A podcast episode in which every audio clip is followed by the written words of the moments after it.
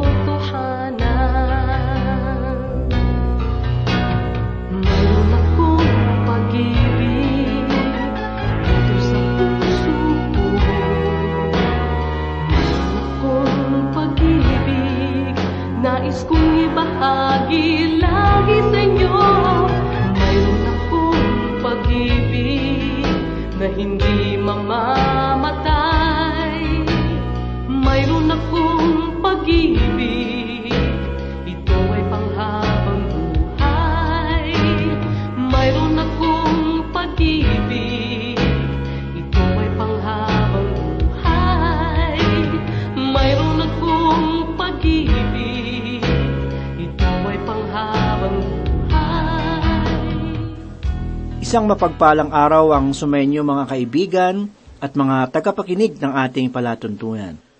Ako po si Pastor Dan Abangco. Samahan po ninyo ako at tayo ay matuto sa banal na salita ng Diyos. Ang mensahe sa ikalawang sulat ni Apostol Juan ay mayroong napakahalagang kaisipan para sa pagkakaunawa ng kanyang unang sulat. Tinatalakay niya sa sulat na ito ang dalawang saligang bahagi ng buhay pananampalataya, ang pag-ibig at ang katotohanan. Ano ang dapat na mangingibabaw kung ang katotohanan at pag-ibig ay tila dumating sa oras ng pagtatalo? Tunghayan po natin ang kasagutan dito sa ikalawang sulat ni Apostol Juan. Simulan po nating basahin ang unang talata na ganito po ang sinasabi. Ang matanda sa hinirang naginang at sa kanyang mga anak na aking iniibig sa katotohanan at hindi lamang ako, kundi pati ang lahat ng mga nakakaalam ng katotohanan. Ang ikalawang sulat ni Apostol Juan ay isang personal na liham na mula sa matanda sa hinirang naginang at sa kanyang mga anak. Ang salitang matanda sa talatang ito ay mula sa salitang Griego na presbuteros. Ang salitang ito ay mayroong dalawang kahulugan. Ang una ay may kinalaman sa gulang at ang ikalawa ay may kinalaman sa gawain sa loob ng simbahan. Kapansin-pansin na sa halip na apostol ang kanyang ginamit na pagpapakilala sa kanyang sarili ay matanda o presbitero. Makikita rin natin sa pambungad na pahayag na ang sulat ay nauukol para sa hinirang na ginang at sa kanyang mga anak. Ang ginang na tinutukoy sa talata ay maaaring tumutukoy sa isang ginang na tagapaglingkod sa iglesia o kaya naman ay sa iglesia mismo. Ang kanyang mga anak ay maaari ring tumutukoy sa mga anak na babae o kaya ay sa mga mananampalataya na nasa loob ng simbahan. Ang dalawang panig na ito ay maaaring maging kapaliwanagan. Subalit, mas itutuon ko ang aking pansin patungkol sa iglesia at hindi sa hinirang na babae, na ang iglesia na aking tinutukoy ay hindi yung haligi na yari sa kamay ng mga tao o kaya naman ay isang samahan. Ang iglesia na aking tinutukoy ay walang iba kundi ang katawan ni Kristo, ang mga mananampalataya ng Panginoong Heso Kristo.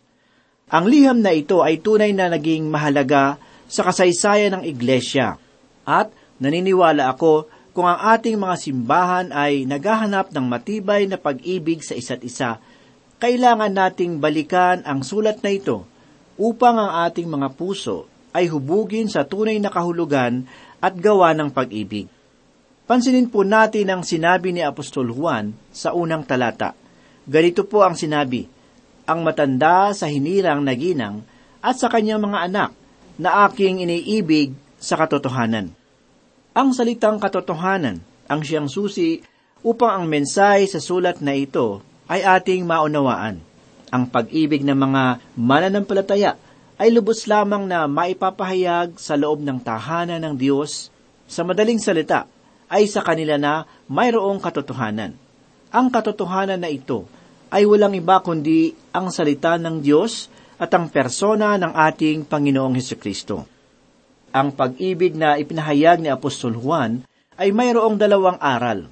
Ang pag-ibig ay dapat na para sa kapwa mananampalataya at ito ay dapat na walang bahid ng pagpapakunwari.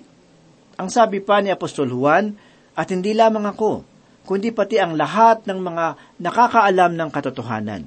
Sa madaling salita, ang tunay na pag-ibig ay dapat na pagsaluhan ng lahat ng mga mananampalataya na bahagi sa katawan ni Kristo, ang Iglesia. Ganito pa ang sinabi sa ikalawang talata. Dahil sa katotohanan na nananahan sa atin at sa sa atin magpakailanman. Ang katotohanan na nananahan sa atin ay dapat na ipaglaban. Nararapat tayong manindigan para sa katotohanan ng Diyos at para sa kanyang banal na salita. Nakalulungkot isipin na maraming mga simbahan ngayon ang katatagpuan ng mga mangaral at tagapagturo na gumagamit ng mga nakalilitong paraan na hango sa sanlibutan. Ang sabi nila, Pastor, ginagawa po namin ang mga bagay na ito upang ang ebanghelyo ay maging katanggap-tanggap sa panlasa ng tao. Subalit ang kaparaan ng ito ay hindi mabuti sapagkat ang diwa ng ebanghelyo ay natatakpan. Malaking pasasalamat sa aking puso na ang katotohanan ng Diyos ay magpakailanman. Tayo ay nabubuhay sa panahon kung saan ang mga pinuno ng bayan, mga dalubhasa ng mga pamantasan at agham, at ang mga malalakas na sandatahan ay hindi natin lubusang mapagkakatiwalaan. Ngunit, sa kabila ng masalimuot na kalagayan sa ating kapaligiran, ang katapatan ni Kristo sa ating mga buhay ay hindi nagmamaliw ito ay laging sariwa bawat umaga at ito ay nananahan sa ating mga puso sa pamamagitan ng Espiritong Banal. Ang sabi ng isang manunulat, ang katotohanan ay hindi bago at ang bago ay hindi totoo. Ang pahayag na ito ay hindi nauukol sa lahat ng bagay. Magkagayon may, nagsasabi ito ng katotohanan. Tayo ay magpatuloy po at basahin natin ang ikatlong talata. Sumaati nawa ang biyaya kahabagan at kapayapaang mula sa Diyos Ama at kay Heso Kristo, ang anak ng Ama, sa katotohanan at sa pag-ibig. Ang pagbati ni Apostol Juan ay mayroong pagkakaiba sa pagbati na karaniwang isinusulat ni Apostol Pablo at Apostol Pedro. Sa pagbating ito ay matatagpuan natin ang tatlong salita na dapat ay maging maliwanag sa ating isipan. Ang mga ito ay mayroong pagkakaiba gayon may, may iisang kinauukulang bagay. Ang mga salitang ito ay ang pag-ibig, kahabagan, at biyaya. Kung ating babasahin ang ikalawang kabanata ng Epeso talatang 4 at 5, makikita natin na sinasabi ni Apostol Pablo ang ganito, Ngunit ang Diyos, palibhasay mayaman sa awa, dahil sa kanyang malaking pag-ibig sa atin, maging noong tayo'y mga patay sa pamamagitan ng ating pagsuway, binuhay niya tayo kay Kristo sa pamamagitan ng biyaya kayo'y naligtas. Ang pag-ibig ay sa Diyos bago pa lamang malikha ang lahat ng bagay, sapagkat ang Diyos ay pag-ibig. Subalit ang tanong ng iba, kung ang Diyos ay pag-ibig na bago nalikha ang lahat ng bagay, sino naman ang kanyang inibig? Ang payak na kasagutan para sa bagay na ito ay walang iba kundi ang tatlong persona ng Diyos. Ang banal na Espiritu at ang anak ng Diyos ay naroon na bago nalikha ang sansinukob. Ang sabi ng isang dalubhasang tagapagturo, ang pag-ibig ang siyang natatangi at unang katangian ng Diyos bago nahayag ang habag at biyaya. Ang pag-ibig ay kalikasan ng Diyos, subalit nakakatawag pansing malaman na hindi pag-ibig ang siyang nagligtas sa tao. Ngunit ito naman ang nag-udyok sa Panginoon upang ipadama at ihayag ang kanyang habag at biyaya. Ano kung gayon ang nagliligtas sa tao? Ito ba ay ang habag ng Diyos o ang kanyang biyaya? Isang pahayag mula sa isang dalubhasang mag-aaral ng banal na kasulatan ang nagsabi ng ganito, Ang habag ay yaong pagtingin ng Panginoon tungkol sa makasalanang kalagayan ng tao. Ang Diyos ay naaawa sa ating kalagayan sapagkat ito ay nasa ilalim ng kahatulan. Samantalang ang kanyang biyaya ay yaong kagandahang loob ng Diyos na inligtas ang makasalanan sapagkat ang pangangailangan ng kabanalan ay nabigyang katuparan labas sa kagagawa ng tao. Ang Panginoon ay malayang kumikilos ngayon sa pamamagitan ng biyaya. At ang makasalanan ay walang anumang kakayahan sa kanyang sarili upang makapag-abot sa Diyos ng anumang handog para sa kanyang ikaliligtas. Ngunit, dahil sa biyaya ang tao ay inabot ng Panginoon, kaya naman sinabi ni Apostol Pablo sa ikalawang kabanata ng Epeso talatang walo ang ganito, sapagkat sa biyaya kayo'y naligtas sa pamamagitan ng pananampalataya. At ito ay hindi sa pamamagitan ng inyong sarili, ito ay kaloob ng Diyos. Ang pag-ibig, habag at biyaya ay mayroong mga pagkakaiba, at bagamat sila ay tila makakatulad, gayon may maging sa mga ito ay mayroong pagkakaiba. Ang kaligtasan ay nagsanga mula sa pag-ibig ng Diyos, subalit ang Panginoon ay hindi nagligtas sa pamamagitan ng pag-ibig o kaya sa pamamagitan ng habag. Ang Diyos ay banal at sangayon sa banal na kasulatan. Dito po sa ikatlong kabanata ng Ebanghelyo ni Apostol Juan talatang labing tatlo ay ganito, Sapagkat gay na lamang ang pag-ibig ng Diyos sa sanlibutan na ibinigay niya ang kanyang bugtong na anak.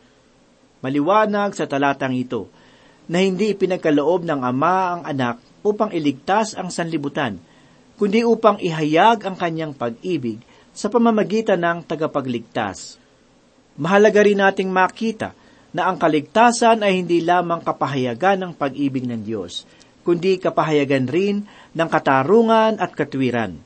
Hindi lamang ikatlong kabanata sa Ebanghelyo ni Apostol Juan, talatang labing anim, ang ating kailangan, kundi mahalaga rin nating malaman ang sinasabi ni Apostol Pablo sa ikatlong kabanata ng Roma, talatang dalawampu at anim, na ganito po ang sinasabi, upang mapatunayan sa panahong kasalukuyan na siya'y matuwid, at upang siya'y maging ganap at tagaaring ganap sa taong mayroong pananampalataya kay Jesus. Para ang taong magtitiwala kay Kristo Jesus ay aariing ganap, kinakailangang maging matuwid, banal at makatarungan ng Panginoon. Ang pagbubukas ng langit para sa taong makasalanan ay hindi gayong kadali, sapagkat tayo ay hindi karapat-dapat sa harapan ng Diyos. Tayo ay naligaw ng ating landas at ang ating buhay ay nalayo sa katotohanan ng Panginoon. Sa madaling salita, tayo ay walang relasyon sa Diyos. Ito ay nagsimula sa Hardin ng Eden. Ngunit, ang Panginoon dahilan sa kanyang katwiran at katarungan ay nagkaloob ng tagapagligtas sang-ayon sa kanyang habag. Ito ay nararapat niyang gawin upang maging ganap at tagaaring ganap sa taong mayroong pananampalataya kay Jesus. Ang biyaya na ito ang siyang dahilan kung bakit maaaring sabihin ni Apostol Juan na sumainyo ang biyaya. Samantalang ang habag ay naghahatid ng tagapagligtas na nagbubunga naman ng kapayapaan sa pamamagitan ng pananampalataya kay Kristo. Ang sabi pa ni Apostol Juan, dahil sa katotohanan na nananahan sa atin at sa sa atin magpakailanman. Ito ang katiyakang matibay na mapananaligan. Hindi ito babaguhin ng Panginoon. Ang katotohanan ay mananatiling katotohanan at ang Diyos ay hindi magbabago ng kanyang panukala at kaisipan. Ang Panginoon ay hindi magpapadala ng sari-saring kaisipan at pamamaraan ng tao. Ang kanyang katotohanan ay mananatili at hindi ito magbabago. Ang hangin ay mayroong iba't ibang patutunguhan, ngunit ang pag-ibig ng Diyos ay nananatili sa kanyang kalikasan. Ang kanyang pag-ibig ang siyang dahilan kung bakit may Kristo Jesus na ating tagapagligtas. Ang sabi ni Apostol Juan sa talata, sumaati nawa ang biyaya, kahabagan at kapayapaang mula sa Diyos Ama at kay Kristo Jesus, ang anak ng Ama sa katotohanan at sa pag-ibig. Si Heso Kristo ang anak ng Diyos na namatay para sa ating kasalanan. Anak ng Ama, ang kanyang kalagayan sa tatlong persona ng Diyos. Kapansin-pansin na ito ay nasa diwa ng katotohanan at pag-ibig. Sa madaling salita, ang pag-ibig ay dapat na ipamuhay sang-ayon sa katotohanan. Muli tayong magpatuloy at basahin natin ang ikaapat na talata. Ako'y labis na nagalak na aking natagpuan ang ilan sa inyong mga anak na lumalakad sa katotohanan ayon sa utos na ating tinanggap mula sa Ama. Ang mga anak na tinutukoy sa talata ay maaaring mga anak na babae o kaya'y tumutukoy sa mga mananampalataya na nasa loob ng lokal na simbahan. Mapaano pa man ang ating piliin, ang dalawa ay maaaring gamitin.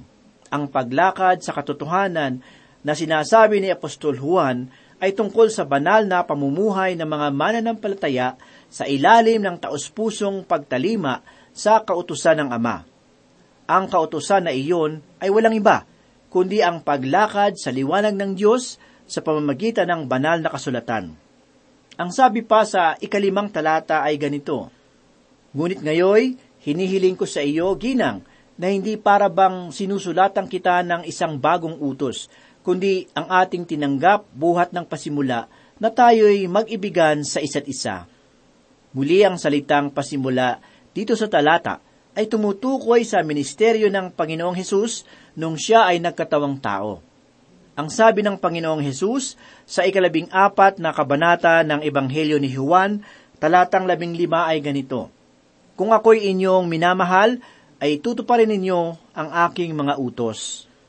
Patuloy pa ng Panginoon sa ikalabing tatlong kabanata ng Juan, talatang tatlumpu at lima ay ganito, Sa pamamagitan nito ay makikilala ng lahat ng mga tao na kayo ay aking mga alagad, kung kayo'y may pag-ibig sa isa't isa. Katotohanan at pag-ibig ang siyang pangunahing pangangailangan sa pagtitipon ng mga mananampalataya. Ang pag-ibig na walang katotohanan ay mauwi sa damdamin at mahinang kalooban.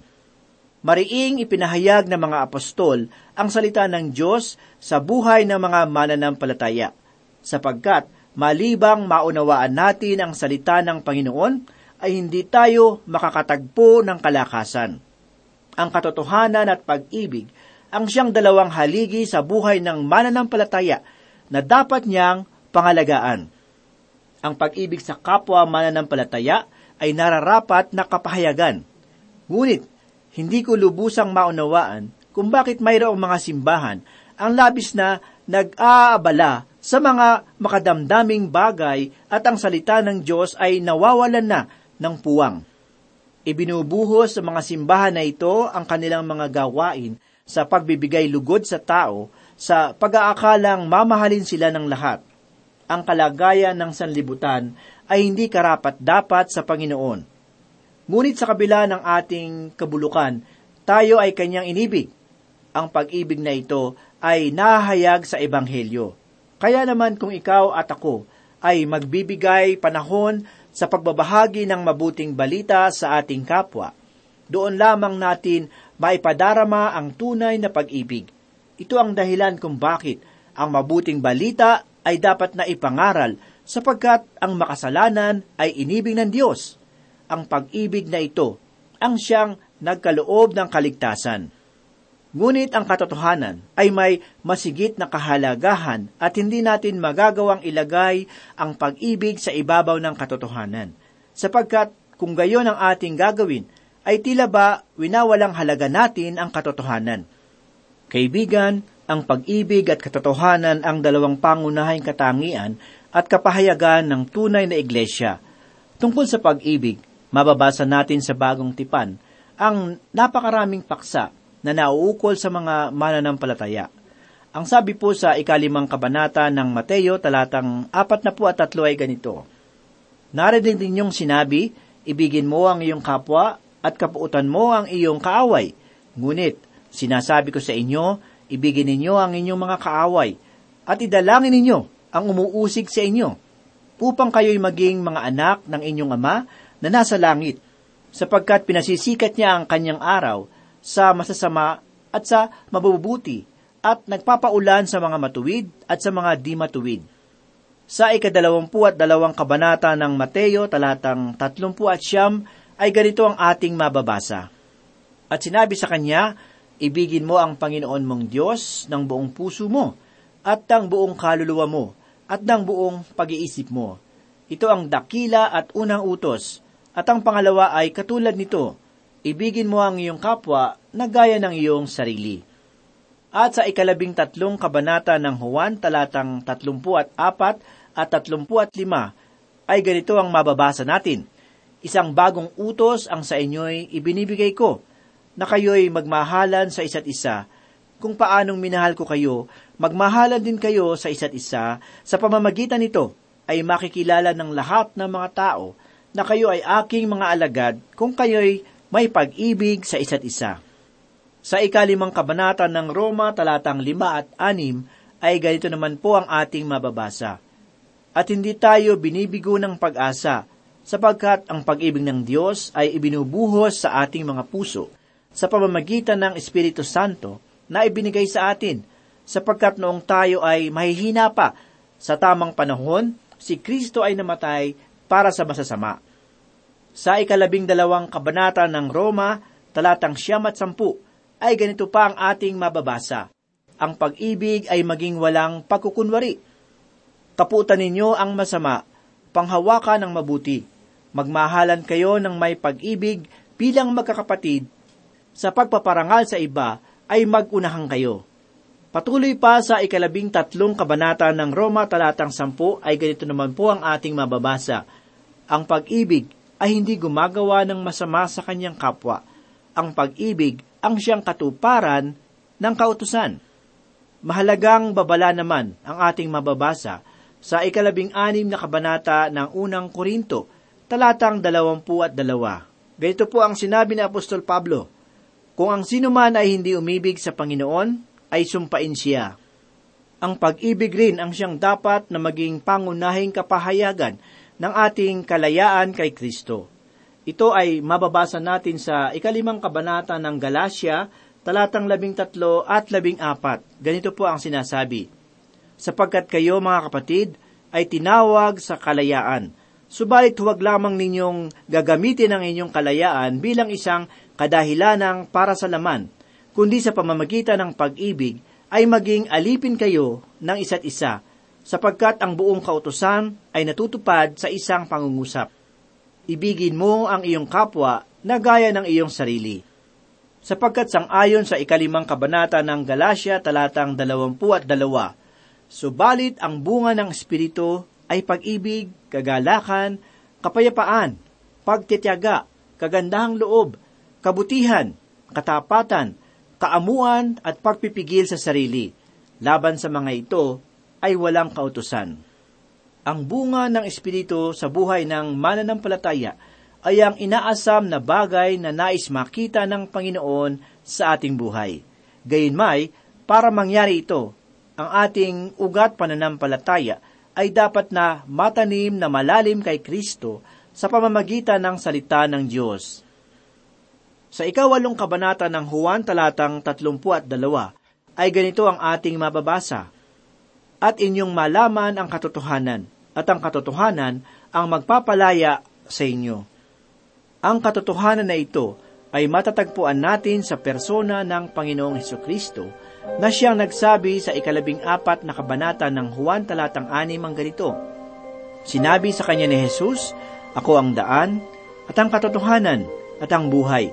Sino man ay hindi makararating sa Ama, kundi sa pamamagitan ko. Manalangin po tayo.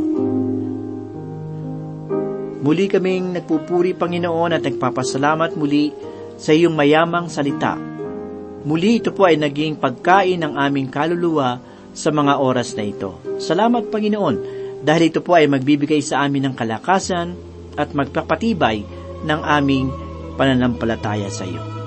Ito po ang aming samot dalangin sa pangalan ni Jesus. Amen.